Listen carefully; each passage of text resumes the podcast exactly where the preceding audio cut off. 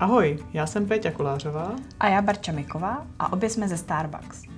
Pojďte se s námi na chvíli zastavit, ponořit se do zákulisí ikonické značky a objevit Starbucks jinak. Dobrý den, vítáme vás u dalšího dílu našeho podcastu Starbucks jinak. Naším dnešním tématem bude diverzita a proto jsem si pozvala do podcastu naší store manažerku z kavárny Můstek, ať to je Polina Subotina. Ahoj Poli, vítej u nás v podcastu. Ahoj Maru. Přečetla jsem to správně, to jméno. Ano. dobře, dobře, to jsem ráda. Než samozřejmě se pustíme do rozhovoru, tak eh, si dáme kávu. Tak Poli, možná klidně rovnou začni, co jsi pro nás připravila. Tak já jsem pro nás připravila kávu Kolumbie Narino, což je naše uh, středně pražená káva. Je teda jednodruhová a chutná mi nejvíc z našich medium roast káv.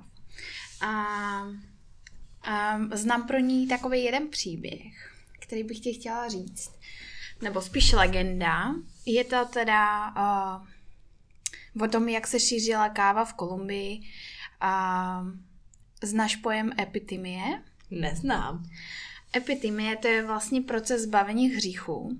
A, byl jeden kolumbijský mních, který právě se zabýval epitymii, ale strašně měl rád kávu.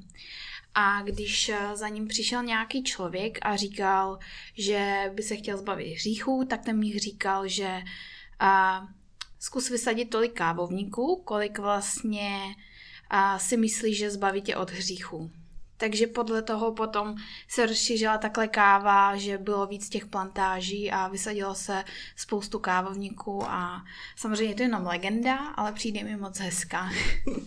Takže eh, všem hříšníkům vděčíme za to, že káva všude po světě, protože očividně měli hodně důvodů, proč vysazovat. Přesně tak. a co máš ráda na, na Kolumbii?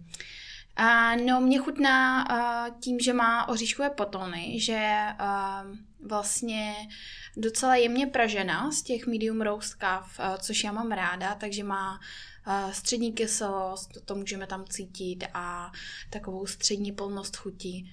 Uh, ta oříš, ty oříškové potony, já teda jsem hodně na oříšky, to znají všichni, takže uh, proto vlastně mě chutná. Takže provedu tě teda ochutnávkou mm-hmm. a první krok přivoníme. Tak co, cítíš tam oříšky? Vždycky Nebo oříšky. jo, tak paráda. A druhý krok uh, usrkneme. Na hlas samozřejmě. Tady eh, si oddalte sluchátka. tak a třetím krokem určíme, to znamená určíme kávové charakteristiky, což je příchuť, aroma, kyselost a plnost chutí. A potom vlastně popíšeme, co cítíme. No, ale ty bylinky dneska tam jsou docela hodně cítit.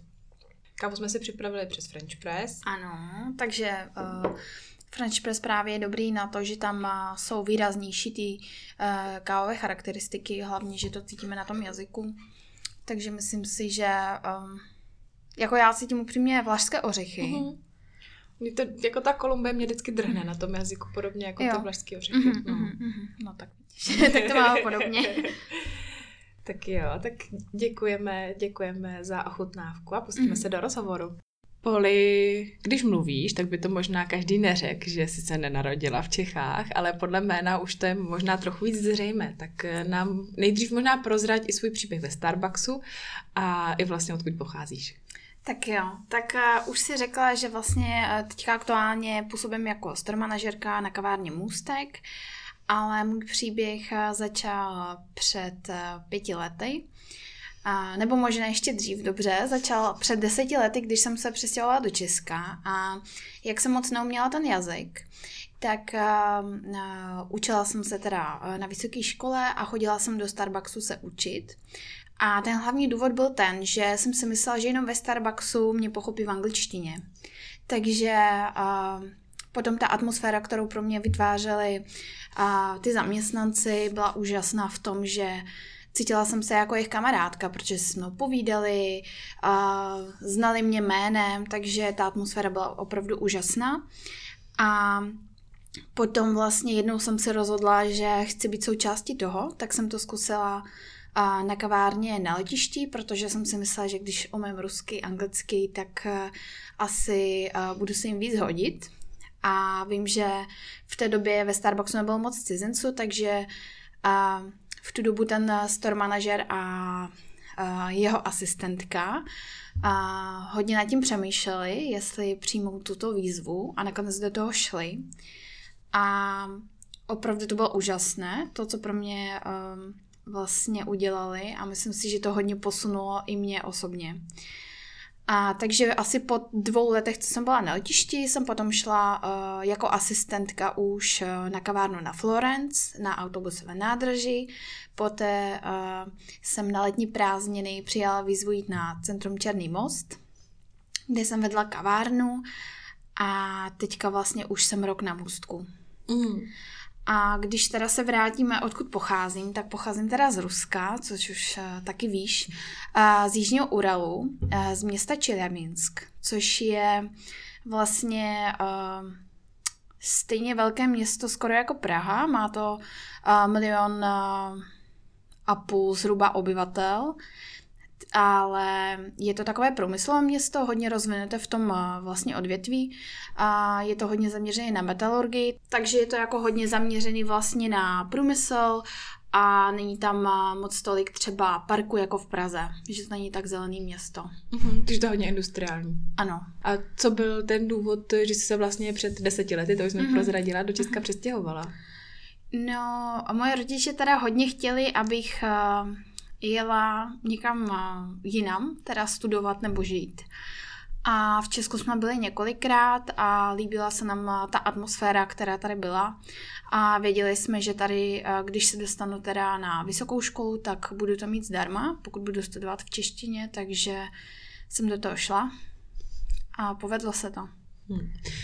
A říkáš, že jsi šla rovnou studovat v češtině, tak jaké byly pro tebe ty začátky, když jsi vlastně česky moc neuměla? No ještě na začátku, jak jsem přijela, tak jsem navštěvovala kurzy českého jazyka, kde vlastně jsem se naučila slovíčka typu kočka, mléko, domeček. Takže pro vysokoškolská je velmi užitečná. A, přesně tak. A já už jsem jako by byla hodně technicky zaměřená, takže jsem věděla, že půjdu na technicky zaměřenou vysokou školu. A což tam obvykle jsou uh, přijímačky z matiky, které je vlastně počítání vzorce, jsou na všech, ve všech teda většině kultur jsou stejný, takže to nebylo pro mě tak těžké. Asi to nejtěžší bylo potom, kdy vlastně jsem seděla na lekcích nebo na přednáškách a porozumět ten materiál, kde vlastně už byla odborná, lit, uh, odborná čeština, kterou jsem moc neuměla. No jak jsi to zvládala?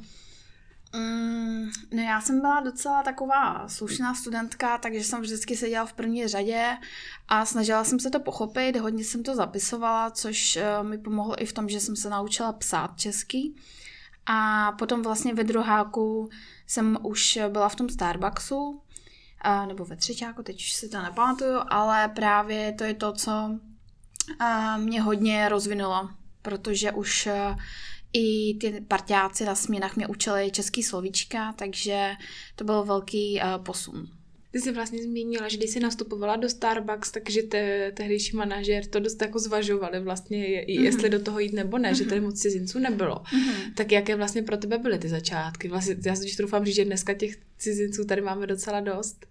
Jo, to určitě. Teďka to je, myslím si, že i jednodušší pro uh, mě jako store manažerko nabrat cizince, protože už víme, jak to funguje i z pohledu uh, pracovního práva. Ale v té době vím, že uh, pro mě to bylo samozřejmě těžké v tom, že například mi říkali, a nevím, vem si ve skřínce tuhle krabičku a já jsem nevěděla slovo skřínka, takže jsem se ptala, co to je, kde to mám najít. Vůbec jsem to nechápala, takže časem mě takhle učili, co to znamená a postupně jsem se takhle naučila všechno, co máme na kavárně. Ale myslím si, že je to super, že e, ten tým v té době hodně se přizpůsobil, hodně mě podporoval a vůbec jsem se necítila, že jsem nějaká jiná. Spíš jsem se cítila jako v rodině. Ty jsi zmínila, že ze začátku tě partiáci ve Starbucks hodně podpořili, pomáhali ti. Měla jsi ale třeba i nějaké nepříjemné zážitky z těch tvých začátků celkově v Čechách, v Praze?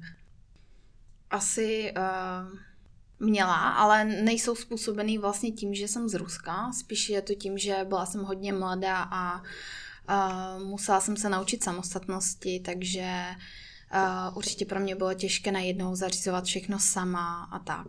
Uh, například jednou se mi stalo, musela jsem, le- nebo uh, měla jsem koupený letenky do Ruska vlastně na prázdniny a stalo se mi to, že mi ukradli peněženku, kde jsem měla pás, takže nemohla jsem odletět, takže to pro mě bylo takové kritické období, že najednou jsem si uvědomila, že a musím sama zařídit nový pás, jít na policii a a to vlastně to je to, co nás učí, no, ty chyby. Jak vnímáš po těch deseti letech rozdíly Čechů a Rusů a třeba v čem se lišíme? Uh, no já si myslím, že jsme um, docela podobní, protože eh, Češi a Rusové jsou slovanské národy, takže ten rozdíl není takový jako třeba mezi uh, azijskou a slovanskou kulturou pro mě osobně asi to nebylo tak těžké se integrovat do českého prostředí. Stejně si myslím, že i pro Čecha v Rusku by to nebyl tak náročný proces, ale když si vezmeme ty podmínky politicko-ekonomické, ve kterých žijeme, tak určitě jsou odlišné a, to, a podle toho vlastně i se vyvíjí to naše chování a styl života. Například vnímám to tak, že v Rusku člověk má pocit, že není sociálně zabezpečen a proto vlastně má víc individuální myšlení ve smyslu, že víc políhá jen na sebe. A proto vlastně i to tempo v Rusku je rychlejší oproti Česku, kdy vlastně a v Rusku člověk musí si spolehnout jenom na sebe a proto furt je v nějakém pohybu. Nesmí se zastavit. A v Česku ty lidi jsou víc uvolněný, protože vědí, že v nějaké krizové situaci ho může podpořit zaměstnavatel nebo stát.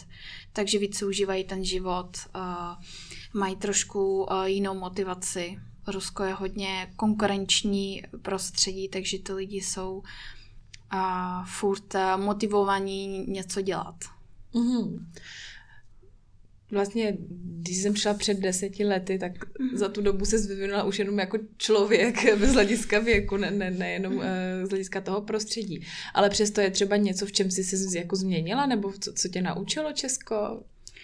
Um, ano, a asi je to jako i spojený a s tím tempem, že vlastně v Rusku asi každý ví, kdo pracuje ve službách, že když eh, obsluhuje uh, Rusa, tak uh, ten moc nezdraví, nepřeje hezký den a tak. Tak vlastně mm, taky pro mě to nebylo typické a myslím si, že je to proto, že právě lidi v Rusku hned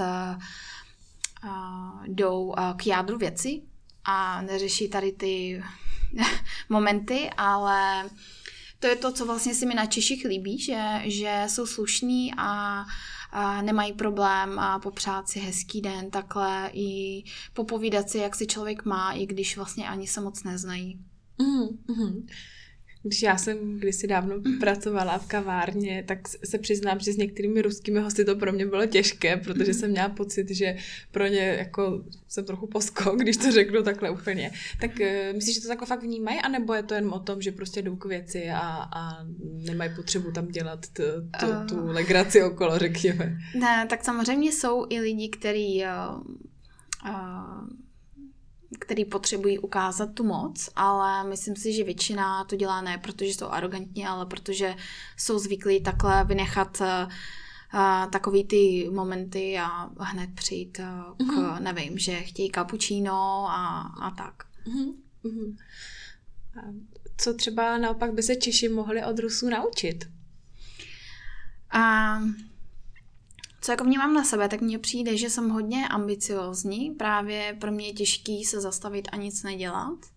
Tak myslím si, že Češi to umí dobře se uvolnit takhle a nevím, a vynechat z hlavy tu práci nebo školu nebo cokoliv. Takže si myslím, že to je dobrá vlastnost, protože pak ten work and life balance je opravdu na správné úrovni. Takže si myslím, že je to to, co by Rusové mohli se naučit u Čechů. Mm, a naopak teda, co Češi by se mohli naučit od Rusů? asi ty vnitřní, ta vnitřní motivace, co vlastně u Rusů uh, dosahování výsledků, uh, být jako konkurenčně schopný, tak myslím si, že v Česku to ještě není tak moc rozvinuté jako v Rusku. Ty jsi na začátku říkala, že jsme si dost podobní jako slovanské národy, ale přesto byl třeba něco pro tebe jako kulturní šok ze začátku? A jo.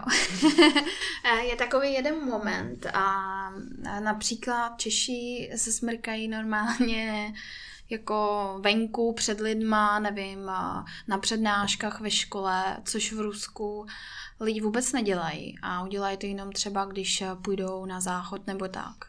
Tohle pro mě bylo teda uh, velký šok a myslela jsem si, že jsou strašně neslušní, tak jsem to nemohla pochopit. Ale už to dělám taky, takže... a, a když přijedeš domů do Ruska, tak, eh, tak musíš se, se vzpomenout na to, že se to tam dělá jinak, nebo už to neřešíš? Ne, asi už to neřeším. Já teďka právě zažívám období, že uh, nevím teďka kam patřím víc, protože už jsem uh, se zvykla žít podle Česka a v Rusku se spíš chovám jako trošku cizinka, která umí ruský teda. Hmm. A kde jsi teda víc doma? Mm, asi v Česku. A už je to pro tebe fakt takové to doma, doma, že se tady cítíš dobře, nebo si někdy pořád připadáš, že vlastně e, jako nevíš, kde je to tvoje místo? A to může mít teda i Čech samozřejmě ve své zemi, ale jestli nad tím takhle někdy přemýšlela. No, určitě jsem nad tím přemýšlela. Já si myslím, že Česko je pro mě domov ve smyslu, že cítím se tady pohodlně v Rusku. Když se tím do Ruska třeba za rodiči, tak uh, jsem vždycky taková ve stresu, že nevím, jak to tam funguje úplně. Ale samozřejmě, uh, když přijedu k rodičům, tak je to taky pro mě menší domov. Už jsme se bavili o tom, že když jsi nastupovala před pěti lety, tak uh, tam úplně velká diverzita v rámci Starbucks tolik nebyla, což si troufám říct, že dneska je úplně jinak a možná v první řadě, když jsem přemýšlela nad tématem diverzity u nás, tak mě ani nenapadlo pozvat tebe, protože říká, teď Pole z Ruska, tak tady žije dlouho, že jo, ale uh, čímž si myslím, že to poukazuje na to, jak to vlastně bereme přirozeně, ale nepřemýšlíme nad tím, kdo je odkud tak kdo je jiný a tak. Ale tak třeba, eh, kde vidíš ten jakoby vývoj za tu dobu, co, co se změnilo od, za těch pět let? No, jak už jsem zmiňovala, tak určitě už víc máme zmáklé ty e, právní procesy. A taky si myslím, že mm, máme víc teda cizinců a e, Máme ve Starbucksu jednu hodnotu, vytváříme kulturu sounáležitosti a vřelosti, kde každý je vítán. Tak podle mě hodně právě funguje ve smyslu cizinců, že i cizinci už se nebojí vlastně se přihlásit do Starbucksu, protože vidí za barem lidí, kteří třeba mají cizí jména a tak. Je třeba něco, co si myslíš, že bychom mohli ještě zlepšit v tomhle úhlu pohledu?